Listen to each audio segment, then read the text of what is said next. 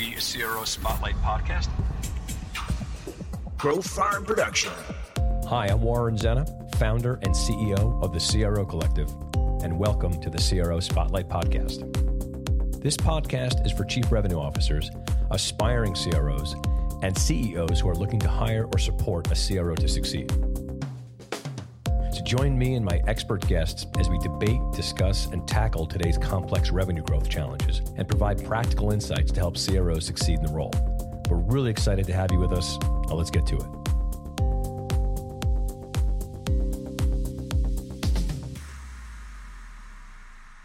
All right, hello, welcome to this episode of the CRO Spotlight Podcast. This is Warren Zenna. I'm the founder and CRO of the CRO Collective.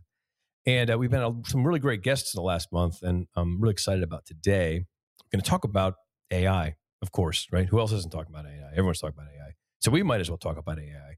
I'm, I'm, see, I'm seeing how this whole craze, I probably get seven or eight AI based emails or inbound messages a day from various people all over the world offering me some newfangled way to use AI to improve this or increase that or reduce this or do that. And I've been playing around a little bit. As a matter of fact, my guest today gave me some tips on it, but we'll get into it because um, this platform, you know, it may or may not have an impact on chief revenue officers. Um, you know, I'm I'm sort of weary of these spates of excitement that happen with these things. I mean, I think if you look at AR and VR, everyone was freaking out about it and nothing happened with it. That doesn't mean it's not going to be huge. It doesn't. I still think those things probably will be, but these things take a lot longer, you know, to seep into the like regular flow of things. And it's usually people that are on the edges who are really innovative that are out in front that have the most to say about it. And also, there's a lot of misinformation. I hate using that word, but you know, there is. There's a lot of stuff that's going on. I hear fear is a big one. I have a co- client of mine who has an AI platform, and they're telling me that clients are worried about adopting their system. They're worried it's going to take away their jobs, like it's some evil creature. And I think that what I want to talk to the guest today, who is Heidi Messer, she's the founder of Collective[i]. Well, we'll talk about that in a second. Is she's really smart about this, and I think going to be really interesting to talk about the implications of this stuff from perspective of revenue forecasting, et cetera, et cetera, and using AI to better like provide intelligence, right? That maybe maybe we need to do this differently. So anyway, Heidi, welcome. I'm so glad you're here. It's great to great to see you. Thank you. I'm so happy to be here, Warren. Yeah, well, great. So I'll tell you a little bit about Heidi. So Heidi's been an active entrepreneur, and investor in the digital economy since the commercialization of the internet. She's like me. She's been around for, you know, since there was a thing called the internet. We're both have a lot of stories we can tell. Um, she's the co-founder and chairperson of Collective[i], which is short for Collective Intelligence, which we'll get into. Uh, the platform uses artificial intelligence to help businesses forecast, manage, and grow revenue. So I'm really excited about this. And I'm going to kind of end there in terms of all her background because I want her to talk about it more. But Heidi, so, you know, Heidi and I bumped into each other. I, we turns out that, you know, we kind of like have some similar backgrounds and people that we know and got talking about these things. And what it is that Heidi's doing is very fascinating. So I'd like to talk to you a little bit more about yourself, your background, how you got to where you are today, what evol- what the evolution was that got you to the point where you found this sort of early adoption of this thing and built a company around it.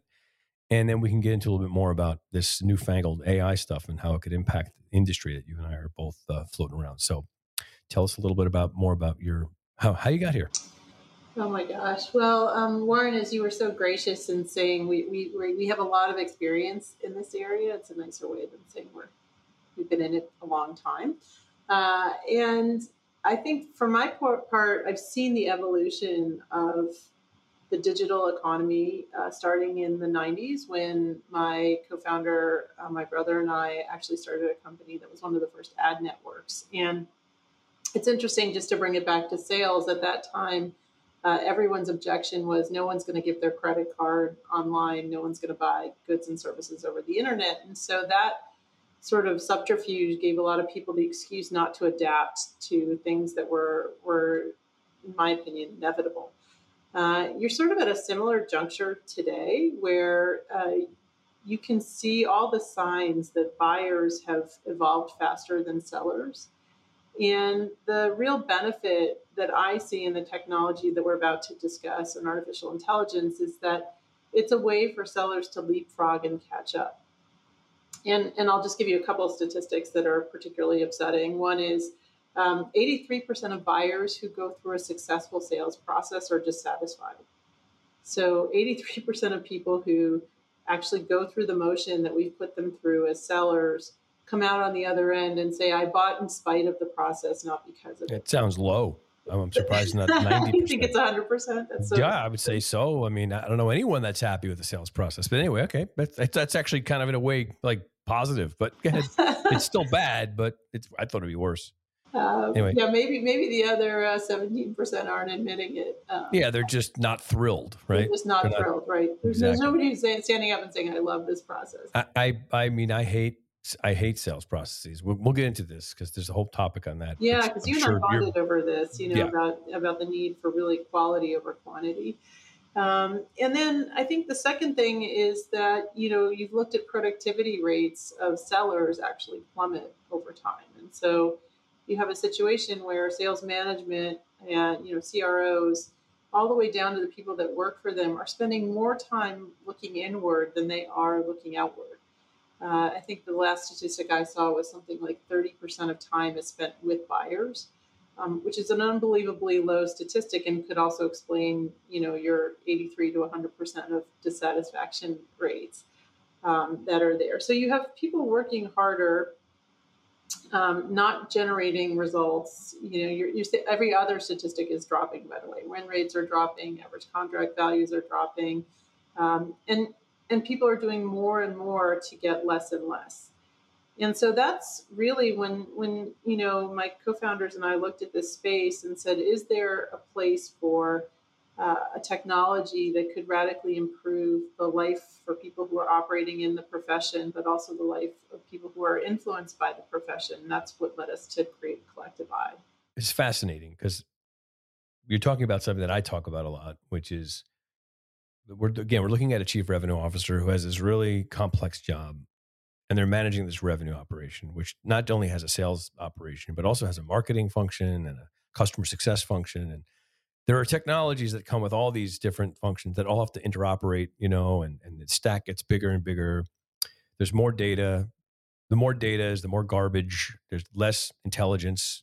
Even though there's more data, there's less intelligence. Um, companies are struggling to figure out ways to make sense of all the data that they have. They don't want to get rid of data. They're afraid that's the good data. So I just keep it, you know, so they leave everything lying around and try to make sense of garbage. And as a result, you've got, like you said, more and more constraints are put on people within these different departments to look at dashboards or use tools or attribution platforms or whatever they're doing to try and provide more and more and more intelligence to everybody in the organization so everybody knows, knows what's going on. And it feeds the wrong purpose. It's always a very inward thing. You've got the CEO who needs to report to a board that needs to give the board numbers, and the board needs numbers. The numbers come from the technology. If the numbers aren't good, they go back and look at the technology. And I, have been in this, and you've been in this situation a thousand times.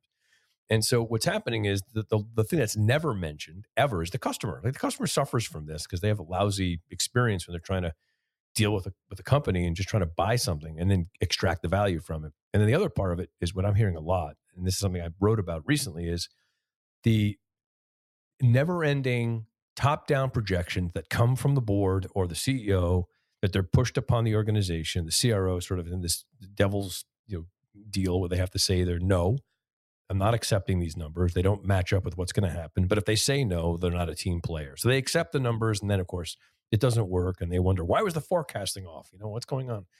So the big uh, sort of genie in the bottle is how can we get forecasting working? How can we predict better? How can we use data to make better predictions? And um, that's where, when you and I talked about this, you explained how artificial intelligence can act as a way to maybe alleviate some of that ability to look into the future so that it can help understand better how to do things and what the right things are. But before I want to get into that, before I do it, maybe just for some people who don't get this stuff as well, I know the differences with these things, but if you could explain like the difference between like let's say machine learning and AI like how do you break up all these words that are being thrown around right now so we understand what you're yeah. talking about well so, so, machine learning is a form of ai um, it's just an older version of it the newer versions that you see uh, are, are, things called um, neural networks and deep learning which actually go one step beyond and replicate human thinking right? Human reasoning. So when you see the difference between, say, for example, like a traditional search versus a chat GPT search, you can actually have a conversation with chat GPT because the way that it's using data and ingesting data is actually designed to replicate the way you and I would have a conversation versus just generate a, a search result. So um, the reason why people like me are so excited by this kind of artificial intelligence is because once you have that ability to replicate analytical thinking that human beings do, you can remove a lot of very time consuming work from people and allow them to get straight to execution, straight to dem- dem- demonstrating their skills. It's mm-hmm. a much different. Um, it's a much different output. So, like, say a traditional algorithm that used rule based training for for the algorithm. So it says if a deal is at stage discovery, the odds are 25 to 30 percent. So when that machine generates a forecast, it just looks at that stage and says, those are roughly the odds that that opportunity falls into. Mm-hmm. A more advanced form of AI would actually be looking at a much more massive set of data. So it would be looking at all of the activities that a seller had done, all of the activities that a buyer had done, buyer patterns, seller patterns, economic factors that might influence things and say, gosh, if I were an economist and I were a PhD and I were an analyst and I were to look at all this data and be able to process it in real time, what would I predict the odds would be? And it's a much more precise way and a much less biased way of predicting outcomes because a machine is actually ingesting huge amounts of data in order to make that prediction. Now, that's the rub. Why hasn't everybody adopted this form of AI? the amount of training sets of data that you need in order to be able to utilize and access this AI are massive. And no company on its own will be able to use their own data to replicate that. And very few companies have gone the way that Collective[i] has to aggregate that data. So there's a training set of data that's large enough that can enable those kinds of predictions to be made. So, okay, that's interesting. So, because when you were telling me this, I was thinking in my mind, well, where is all that data coming from? I agree. Like it would make sense to look at everything, right? All these uh, disparate factors that go into a sales cycle. It's not just whether the person said yes or not, or it's the third phone call. You know, it's, it's a lot of things. Um, and it gets really interesting, right? It could be the quality of the conversations. I know that there's platforms that can even detect the tone of the conversations that you've had, whether they seem positive or negative, and those things become a factor, or certain keywords are being used frequently by the client that indicate patterns of you know, receptivity or interest, right? And you're right, economic factors, et cetera, and all that stuff. But where does that data come from? And how does your system analyze it? And how does a company set themselves up so that they're able to take that data, collect that data in a way that is useful? So, um, so the beauty of it is with our system, you don't actually have to set up your system to collect that data in a way to be useful because one of the things that we do is we actually automate data capture into CRM. So maybe it would be helpful just to go through sort of the status quo of the way most organizations operate today and then sort of the change that comes afterwards. So today we've, we've done a lot of things manually. We've asked sellers to do things. In fact, they used to have names. They would put really, you know, the world of CRM is great at putting labels on things. Um, you know, rigor. You may recall that. That was where you said, you know, a great seller had great rigor, meaning they were really good at data entry into CRM. Um, anyone who's been a CRO knows that there's almost an inversely proportionate relationship between the people who are great at entering data in CRM and the people who are great at selling. Yep. Um, your best sellers just say, I'm not going to do it. I'm not going to do this. I want to have conversations with people. I was that guy. I was the one that the CFO used to chase around the office all the time saying, Warren, we don't have any information in your system. like, I know because I'm talking to people. Leave me alone, you know? And, you know, it's just, I, I, I get it I understand the need and the hunger that an organization has to collect information so they can make analyses, but it it puts such constraints on someone like myself who just likes to be out in the marketplace having conversations with people. And I I find perhaps maybe where you're heading here is how this could supplicate that so that people like me and you, I assume, don't have to sit around in front of a dashboard all day long because it's being done in a different way. Oh, I mean, maybe exactly. is that it? it has Okay. been it's been a ridiculous choice that organizations have had to make, which is do I sacrifice the productivity of my most valuable asset, my sellers, right, in order to get information that helps me understand what they're doing?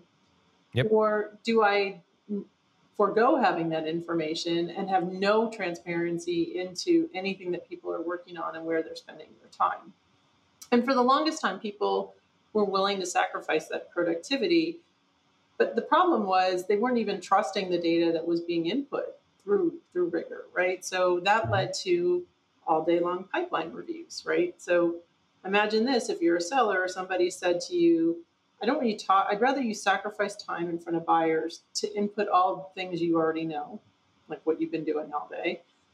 And by the way, I don't trust you when you do it. So now we're going to have an all day review of everything that you typed in manually into a CRM system so that I can critique it. And then on top of that, we're going to add in an all day long forecasting process. Mhm. So what you have is a situation where there's really when you nail when you go down to it, there's one person who has a bunch of information that everybody wants to know. And so we've now created three days worth of work in order to get that information. So here's mm-hmm. here's the first step of where AI can be very useful. So one of the things I said, as I mentioned, we automate data capture in CRM. So as you're working, literally the machine is recognizing from the metadata, meaning the to and from in your emails, who you're talking to that's a buyer. It's taking a snapshot of that and it's throwing it into CRM so you don't have to. Easy, right? Once you Mhm. eliminate that, suddenly you also clean up CRM data, which nobody trusted, and not wrongfully so because you know sellers are busy sometimes sellers forget to put things in sometimes sellers intentionally omit things like when a deal So is this sort of like um, just to understand it better, more from like a really on the ground is is it just like a listening platform that's just hearing and watching what's going on and making assessments automatically, so I don't have to do anything? Is that sort of like a uh, surveillance in a way? I don't use that word. I know it's a negative word, but is it sort of like that? It's like a like a like a like an Alexa type situation. It's it's less like that and more of a screening mechanism. So if there's nothing in the metadata, you know, that to and from section that has a buyer or a seller in it, uh, we don't even want to see that email. We don't even want Okay. it entering our system. We don't we don't you know, so like an Alexa can listen to you all the time. This is like Sure. if it's not related to a sales motion, we we do not want it. We don't want it. So in your in your case, just so I'm clear, you're talking about right now. Are you looking only at email? So any source of, of seller activity that a- an organization wants to connect us to, so they might want us to connect to Zoom, for example, Right, like and Slack and text and all that stuff, right? So well, yes, um, as long as they're company devices, and Sure. um, and Slack is is less typical because that's usually internal communication. But any any system like you know it could be DocuSign, Adobe Sign, it could be Okay. Box, Dropbox, anything that are sort of reflecting sales activities. By the way, they're they're not limited to sales activities by sellers. Anyone who's in sales knows legal has a tremendous impact. Sure, sure. a lot of people get involved in a lot of different communications. marketing. And so, so this notion that a seller is solely responsible for an outcome, I think, is getting debunked. I'm hoping is getting debunked when you start to have the ability with AI to understand everybody's participation, the role everyone plays. Because if you ask me my opinion, entire organization should be accountable for revenue, not a single salesperson. 100% correct. So let's talk about that for a second. So, because again, the CRO needs to align multiple functions in relation to revenue growth, right? What's marketing's contribution to the sale? What's the customer success contribution to selling? What's sales contribution to selling? What's product, you know, contribution to sales, right?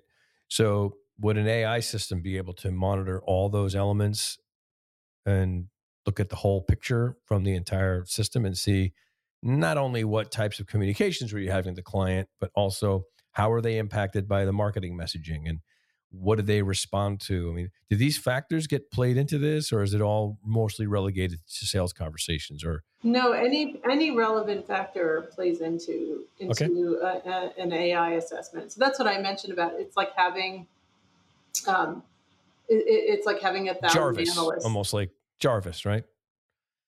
Jarvis is, you know, Tony Stark's robot, you know, that was pretty much ubiquitously there all the time and collecting all the data all the time and was able to, no matter what he did, Jarvis was there, temperature, your heart rate, what you just ate, who you're talking to, what time it is, how long that bomb's going to go off, background information on the person you're talking to. Yeah, I mean, it sounds more nefarious when you put it that way, but it's it's more designed to like if you could if you could access a sales assistant. So if every if you took every seller and said, "I don't like to input data into CRM. Can you do it for me?" It's mm-hmm. your sales assistant. For a sales professional and a sales manager, it's an analyst, right? Yep. So um, it's an, an, analyst that's looking at you know an, an economist, a PhD, like literally looking at the market and saying where should you focus today? Like where are the risks in your pipeline? And then the transparency piece that gets coupled with it meaning like can we show people in a feed everything that's happening related to an opportunity alongside of these insights that this ai assistant has produced? The idea behind that is to say okay if a lawyer for example is sitting on a contract for a week right? And we're sitting there telling the seller, time kills all deals, time kills all deals. But this other person is adding time to the sales process. Like, is there a way that that can become transparent to everyone and you can see its impact on the odds so that everybody gets enlisted in the process of bringing things to the finish line? Got it. This is really cool. So, I mean, I, I'm curious because you, you and I talked about we spoke last. My, you know, sort of, I guess maybe curmudgeonly sort of general attitude about new things. I love new things. I love tech. I always download the new app. I always play around with the new software, but I'm also skeptical when I see a lot of people excited about something. Every time I see everybody excited about something, the first thing I think is, "Up, oh, okay, this is the new the new thing." You know, so we'll see what it really goes. You know, a lot of it is, as you know, AI has offered the media something to talk about. Right? It's really interesting conversation to have. It's provocative.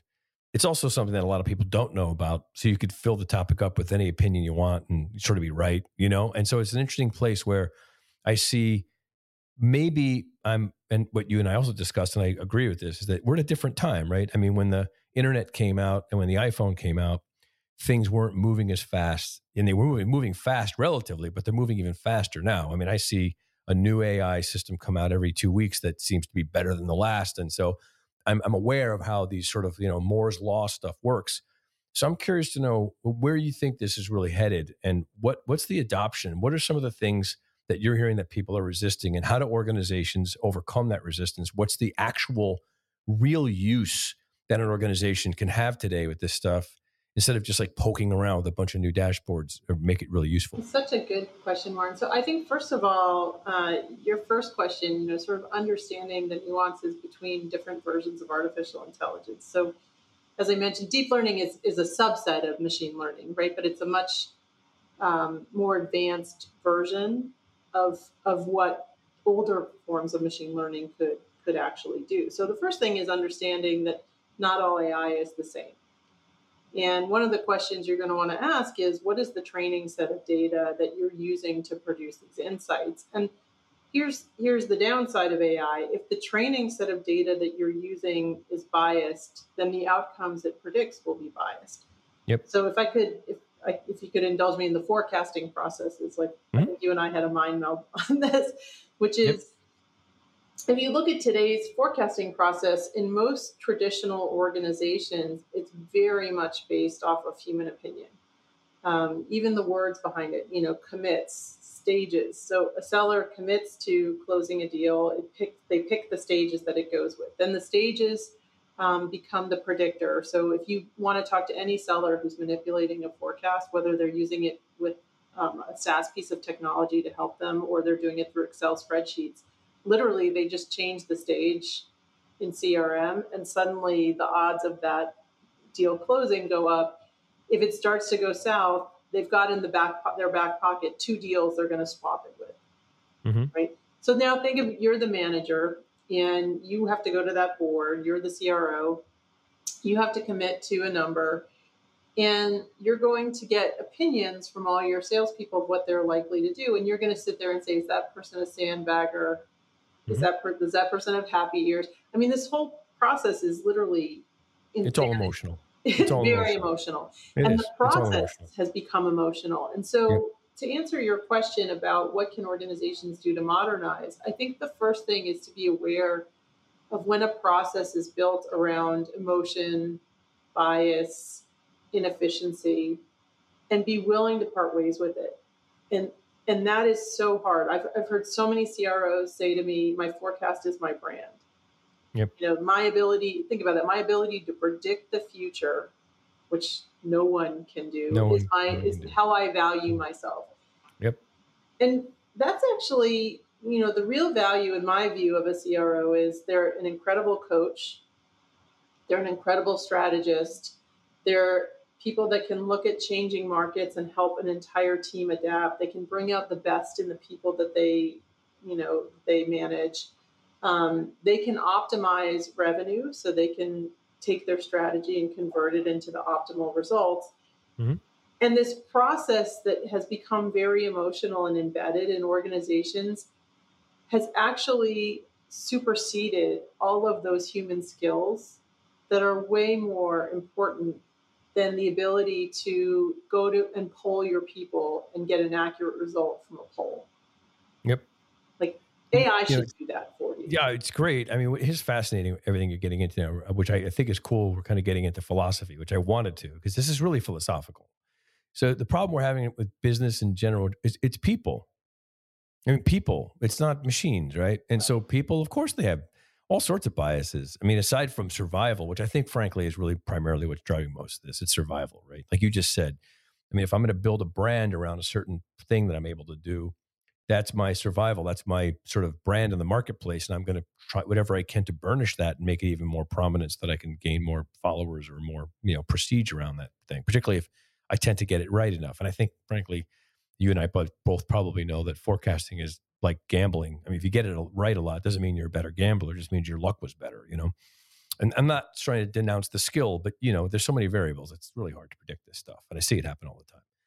But what we're talking about too is, you know, we're talking about people who have motivations, they made investments, they want to keep their jobs, they want to look good, they want to, I mean, there's just so many factors here that if you're having human beings that are creating what you call these training sets, I never used, heard that term before, but I understand what it means, they're going to be inherently biased because people produce them. So, I mean, I look at what's going on right now with some little prompts I've put into Chat GPT, just more as like an experiment, you know, and I ask it questions that I know are provocative and you know you could see the output is biased and you know okay so i understand that but how does that get removed from the system how do you get people to be, how do you get a company to be self-aware of its bias in order for it not to be i don't know it's almost saying how do you make a company not human because i don't think it's possible for human beings to not be biased Right. Well, that, that's the problem with forecasting off of sales history, right? Because sales Yep. history is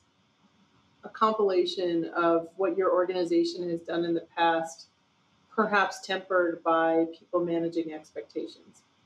So, was the forecasted revenue that you produced the optimal amount of revenue, or was it designed to attain a certain number that was forecasted? And 90% of the organizations that we talk to, they're measuring their forecasts on attainment rates which means you know people are discounting at the end of a quarter people are swapping in deals they're they're doing all sorts of things to Yep. to hit a number um, some of it is, is healthy behavior some of it's less healthy behavior so i would say the big juncture where where we come in and and change that paradigm is there's what people say and then there's what people do and all of the activities that our system is analyzing to determine a, a daily forecast is based on patterns of what both buyers and sellers are doing.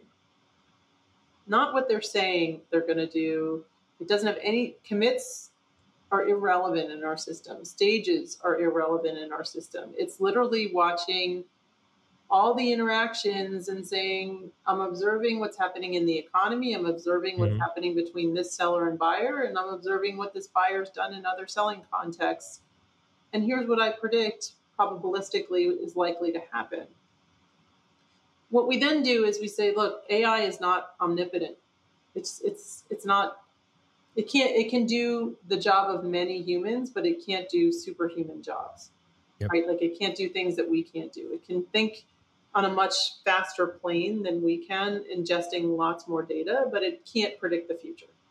Mm-hmm. So if it could, then all of us would be retired and living yeah. on a beach somewhere. So yeah, that's what everyone that's what everyone's afraid of. I don't think people think about being retired. I think people think about not being employed. I, I think that's what people are afraid of. Yeah, you know? and, and look, I think I'll, I'll, I'll steal an internet meme, which is you know AI is not going to take your job, but someone using AI will. Mm-hmm. Which means if you rejected you know the help of all those analysts and all those assistants and you said nope i'm going to be a lone ranger i'm going to go it alone you're going to be slower and less informed than somebody who has the help mm-hmm. you have to become a cyborg or else cyborgs are going to take your job basically yeah yeah well a lot of people refer to it as like giving people superpowers right yeah, so like sure. I don't know do i want to go try to lift weights next to superman like i'm going to lose you know because superman has superpowers so so I would look at AI more as a superpower and less as like threatening job security. Because what it really does well, and this is where I think CROs in particular benefit from AI, there are certain jobs where, you know, I think if you're doing rote tasks all the time, yes, like then it's likely that AI is going to replace you. But for a CRO, so much of sales is is about that like layer of skill that CROs very rarely get to exercise. Um, you know, the, the best CROs I know could coach a professional sports team. Like they're that good at coaching. Sure. Agreed. Um, you know, they're, they have a network of relationships that's worth more than, you know, any sort of line item on their resume. They just know people, people trust them, people follow them, they have good strategic skills how much of that, and, and I, would ask this back to you, how much of that do you think gets exercised on a daily basis when you're a CRO versus how do I prepare a board book? How do I generate a forecast? How do I make sure that I understand where what surprises lurk in the pipeline that I'm not aware of? Most of their work now is got to be maybe work, right? maybe thirty, like same thing, like thirty percent of the time. And you know, you're so right about this. It's it's great you're talking about this because you know you look at the CRO competencies, and when I, you know, you say this, and the people I speak to agree that you need to be a great leader, and no one doubts that the job comes with an incredible amount of, you know, communication skills, and persuasion skills, and motivation skills, and coaching skills, and empathy, and all this other stuff. But at the same time, too, the CRO is responsible for growing the revenue of the company and that always takes precedent over everything else. And there's always fire drills and there's always data that needs to be looked at or things that need to be fixed. And so all those skills that would value or benefit the company are not being taken advantage of because the person's mired in all these other things that people think are more important because they're more urgent, you know? And so this is where I think the opportunity lies potentially in uh, tools like this, where if I, as a CRO, knew that I had something that could assist me in me having to do less of that stuff instead of hiring a whole staff to do it for me, which might be another solution, so that I could stick to the things I know that really matter, that would be amazing.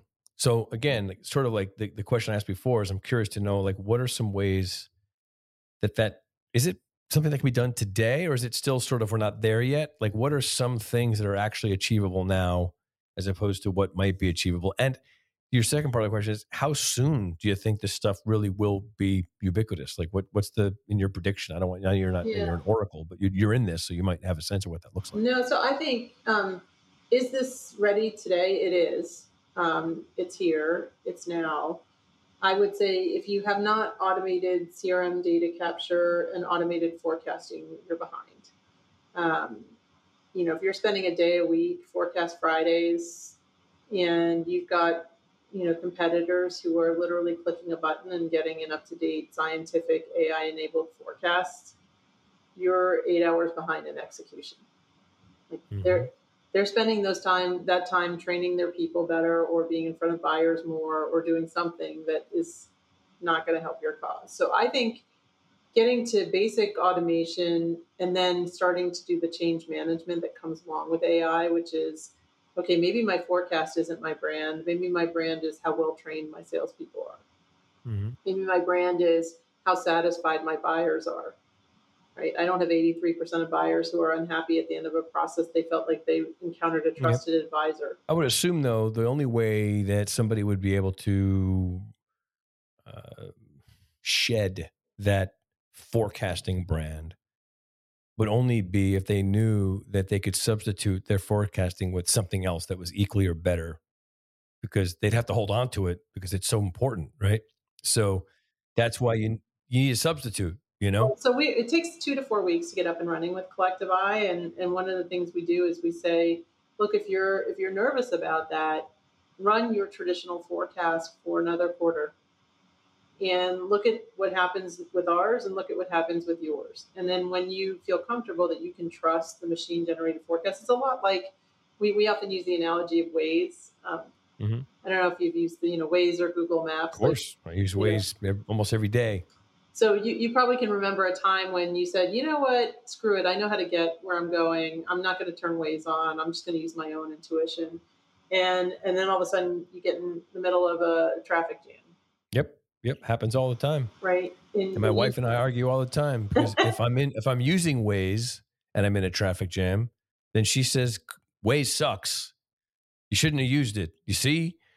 And I'm thinking, yeah, but the odds are that if we didn't use it, we'd be in traffic jams more often, you know? So it's it's it's it's funny how these things work. I I you have the great. mindset for this. So you, I mean, I love it. Like for me, it makes sense because I'm willing to take that risk and have that traffic jam every once in a while, knowing that it'll happen less. Like to me, it, that's what's really more important. It's and, not going to that's really it. the way to think about an AI and yeah. forecast. So, totally. so, so my point is, if you're if you're worried, you know, take both sets of directions with you. Like look yep. at the forecast that you did manually and look at the forecast yeah. that AI. Your your, your your your science experiment would be great. It'd be like my wife and I taking two different cars and I use Waze, and she uses her, and we'll see who gets there first, you know. And, and yeah, probably most of the times I would get there before her, but you know, whatever. It's, that's that's that would be a really good experiment. That might end the argument right there. So I'm, I'm, glad uh, I can I help you that. in that vein, but uh. yeah, no, it's fine. I, I know I have to work that out myself, but I like the idea.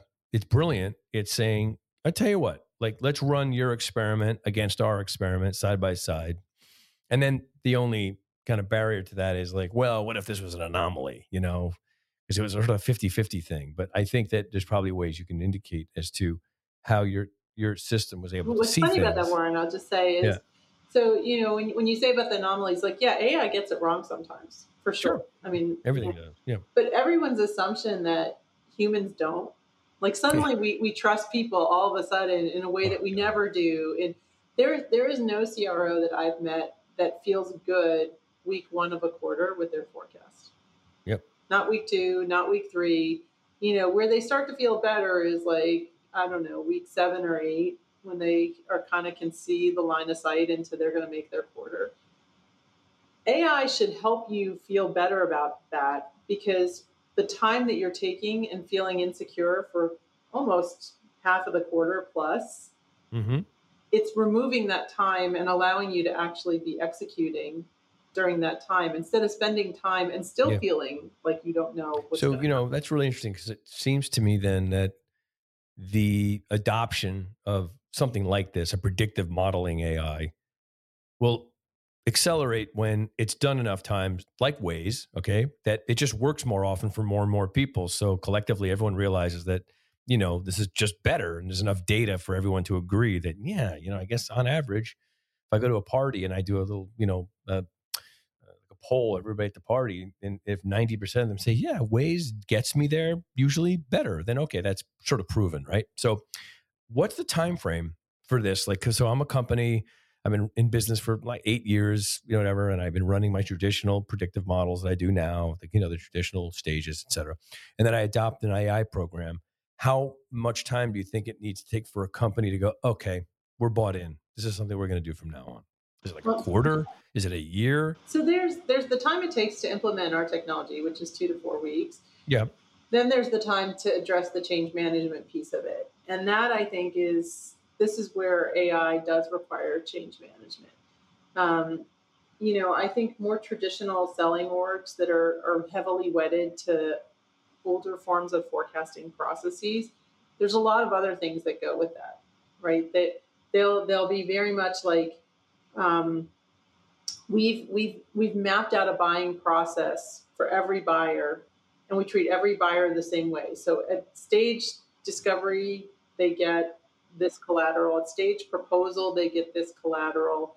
Here's the script that you have to read. Here's the playbook. The thing that AI changes that t- does take a little bit longer culturally to change is we're actually moving in a much smarter direction for selling. So I, I think you would really, um, based on our conversations, you would vehemently agree with me on this, which is if we can come to buyers as trusted advisors, as a smarter version, you know, people who are coming to help them solve problems, not read scripts, not force them into a journey that maybe is not the journey they want to be on. We're going to find yep. a lot more sales happen and a lot more satisfied buyers on the other side of that. No, no doubt about that. No doubt. AI should enable that. And and that requires shifting all that time you're saving, getting that massive productivity in less than a month to higher mm-hmm. value management activities. Like things like can I convert my pipeline review session into a strategy session where the AI has told me the three deals I need to worry about? We spend our entire hour talking about those three deals. Um, can I convert my forecast Fridays into training sessions where I help people get elevated sales skills? Um, you know, strategy, training, coaching, converting an organization to that, and then getting the rest of the organization on board to say we're all accountable. Like, hey, you lawyer, you can affect the odds too. So, like, how can we enlist you in the process? That's that's a little bit longer of a journey. Um, that I would say is more like two quarters to three quarters. Yeah, I get that. I could see that humans adjusting to this new world will be interesting, right?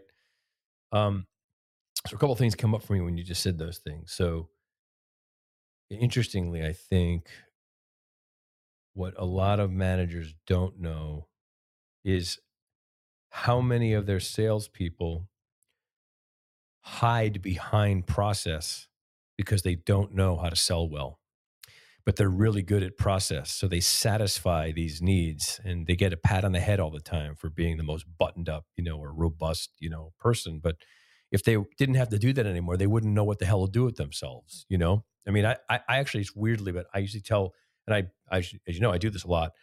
I'm like you know the, the people in your organization whom eschew or avoid or are sort of uh, almost allergic to you know, CRM systems are probably the best people yep. you have.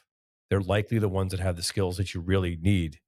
They're the ones that want to break free and go do the job the way they're born to do it, not the way you're constraining them. And, you know, if you look at people in the way that they enter data and you're rewarding people for doing that, you're going to end up with a bunch of lousy salespeople, but really great data scientists, which you don't really, you didn't hire them for right. that, you know?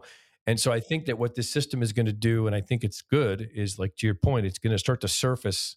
We need people, we don't need that anymore.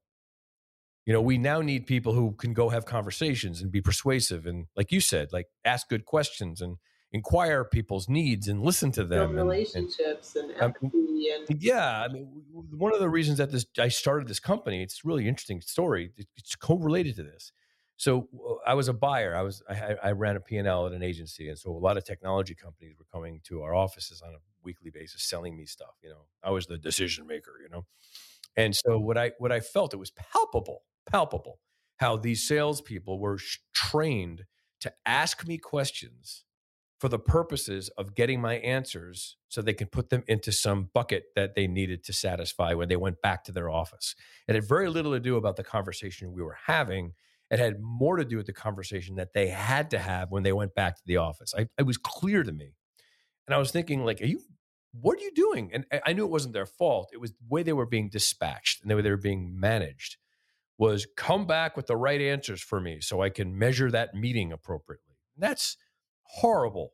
And that's what's going on right now. And I do see the future where if those sort of things, this is a training thing as well but more it is, and we're in agreement here, it's a constraint thing. It's because the businesses have become data collection centers. They haven't become they're they're not sales uh, problem solvers. You know, so that leads me to the second question, which is is is a platform like yours. What's the difference between using AI in a in a, in a company that's more transactional, like a company that, that, that has lots of sales, short sales cycles, as opposed to longer term, more complex sales? Like where do you see AI being used differently within those two different types of cultures?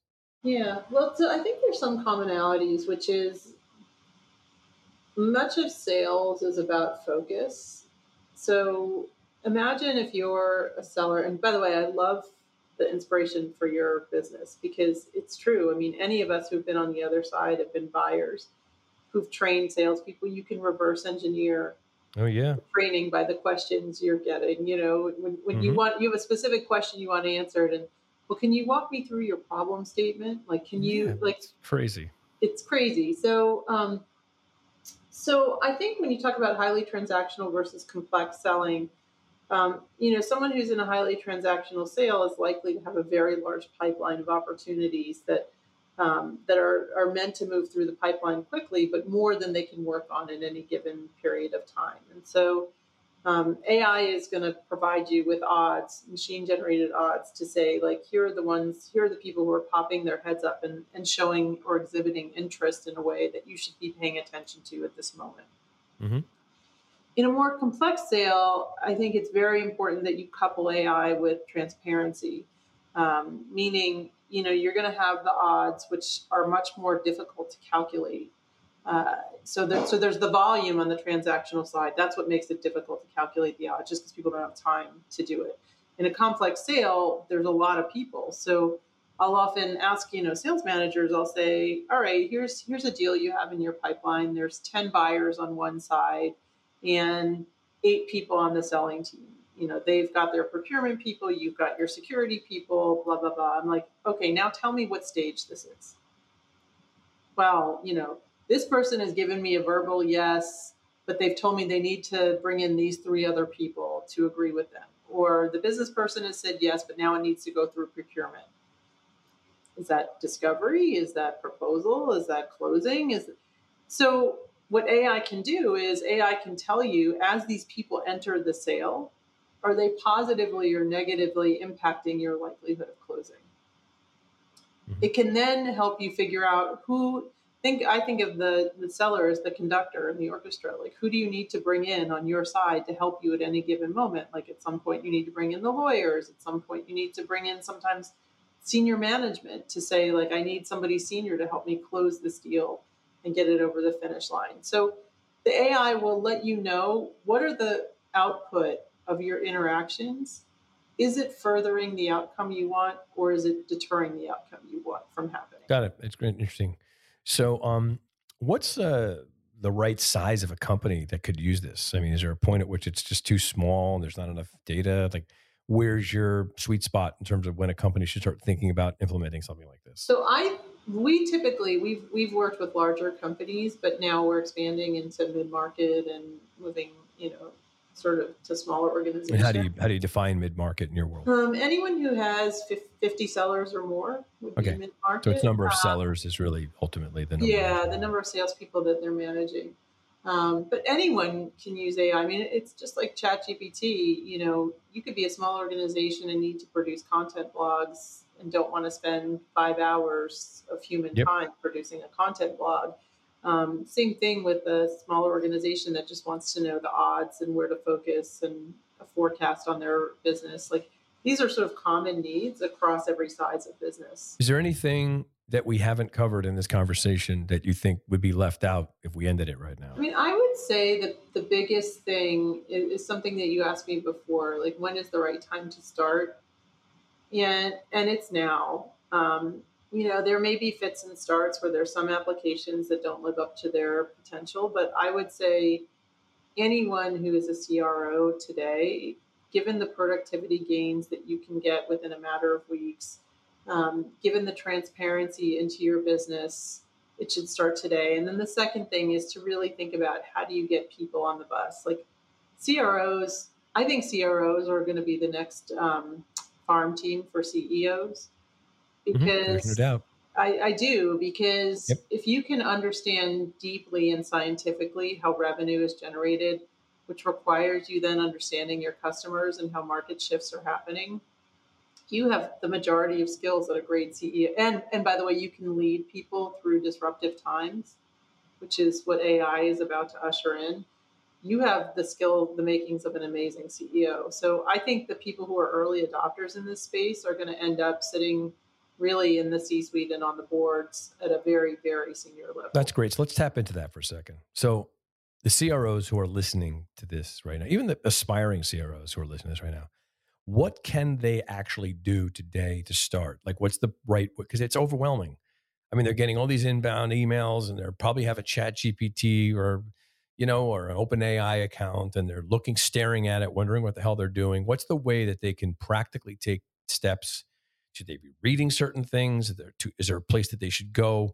What are the things they can actually do that maybe, let's say, in a month they'd feel more advanced in terms of their ability to understand this and be able to use it in some way. Yeah, well, if, if you don't mind me saying, we, we do have um, a weekly event on innovation that I would love for your audience to to participate. Sure. in. What is it? Let me know what it is. Yeah, Why so don't you talk about it right now? It's it's called Collective[i] Forecast, and uh, Collective Eye Forecast. Collective[i] Forecast. If you go to ciforecast.com, you'll Okay. see we routinely have speakers across different sectors of innovation. Um, we always have AI people coming to speak. We have the CEO of DeepMind coming.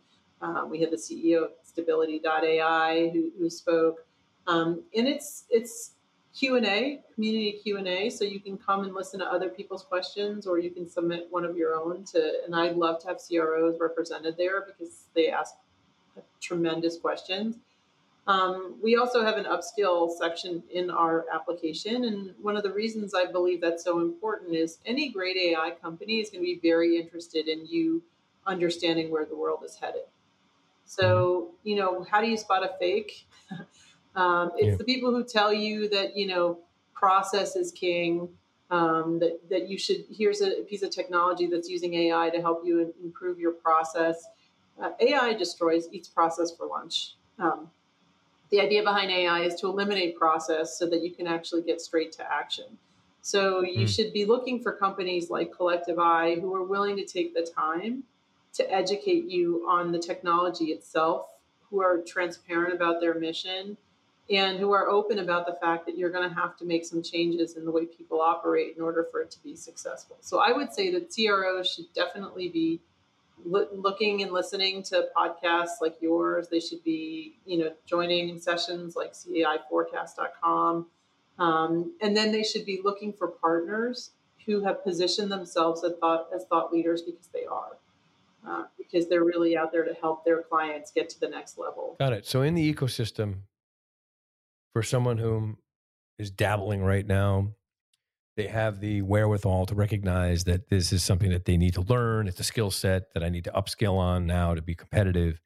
And they have a chat GPT or an open AI um, account. What are some things that you suggest they do to start just making small applications that they can start to develop an acuity around how to use these things in a more practical way instead of it being some mystery, which I, I'm having. I'm actually asking this for myself because I'm playing with this a lot, but you know, it's just like an overwhelming amount of things, and I don't know if I'm doing it properly. You know, Yeah. Um, great question. So, you know, start small. Start with like, what are things that take me a long time to produce? So, um, you know, maybe it's maybe it's emails, right? Like run a run a couple emails through ChatGPT and see how it helps your editing. Help maybe it makes the first draft of a blog post that would better describe your technology. Um, you know, I have one of my co-founders is using it to produce a board book. Um, literally, he's you know figured out a way to have it produce Python code that can analyze data, that can put things together for him in you know minutes versus the days it would take him to do things. Um, just start to, to play around with it for smaller applications. Um, you know, a lot of it is for ChatGPT is in the prompts that you use. What do you Yep. ask the application? You know, there's lots of resources that you can find that will teach you how to do better prompts. Um, are there particular prompt um, applications or resources that you prefer that you think are particularly good? I have to think. I don't know off the top of my head, but um, as a follow up to you and anyone in your audience who's interested, they can actually just um, tap me on LinkedIn, and Sure. I'm happy to to share. Um, you know what ones I found that I can't think of at this moment that I Yeah, I just think it's just so overwhelming. I mean, I, I look at Twitter and every third tweet is a thread about new, you know, uh, prompt, you know, p- tools, and they all look great. I I have no way to evaluate whether or not they're, you know, charlatans or they're really brilliant. So, what I do, what happens when people get overloaded with information, they just ignore all of it because they don't know what to do. That's that's what's tough. But you need to find communities where you feel safe and secure and you can ask questions and you can share notes because you know part of the impetus for our name collective intelligence is that this is moving so fast no one person can do it alone Yeah, you know i only know what i know so i need my community to make sure that i have um, the most knowledge that i that i possibly can. The other thing i would say is what's really important about ai is to have a strategy. So you know for people who use Collective[i] we're their ai strategy for sales right? Like we're we're coming to them and saying we're here to help you use ai to optimize every aspect of your sales process you can take that same concept for every function in an organization and i guarantee you'll you'll be able to find the Collective[i] or the open ai of that function. Um, and those companies should help you. Like they should they should see it as part of their mission to make it to to enter you into a community. Like we have community we have a discord channel we've got you know forecast uh, we've got a community called special ops. Like all of these are designed to help people share information quickly because the world is changing so much faster than any one person can keep up with great. Well, look, this has been amazing, as I suspected it would be. This really fascinating and very pertinent topic. I'm getting a lot of people ask about this, so I have a feeling this is going to be a uh, uh, well listened to, and I'm going to get a lot of feedback on this particular uh, conversation. So, how do people get a hold of you? What are the ways that people can find out about you? What are some other things that people need to know before we uh, we sign off? Um, you can get a hold of me on uh, LinkedIn. So you can look at my profile, Heidi Messer, on LinkedIn. Um, very happy to connect there. Um, sign up for the waitlist for intelligence.com because that's going to be a cool network that I'm not at liberty to speak a lot about right now, but I'm going to ask you to come back on this amazing podcast and talk about it Sure. when that launches. Sure. Um, but in short, it's a community of connectors that um, we've uncovered through our graph as being very, very influential in helping uh, opportunities happen. Um, and uh, my email, uh, hmesser at collectivei.com. Happy to, you know, I'm a little slower on email because of the volume I get every day, but um, but always happy to hear from CROs. Always. That's good. And Warren, I can't thank you enough for for hosting me. You're somebody I've really admired. Um, the first time we met, I was so impressed by how open minded and what a growth mindset you have about learning about technology and new things. And you're just incredibly talented, gracious. Well, thank person. you. It mean, means a lot to me. Thank you so much. Um, and this is helpful. I mean, this is so pertinent to what the people listening to this need. So um, I know we'll be talking again. I know that. So, well, thank you so much for doing this. And um, everyone, um, we'll see you next time.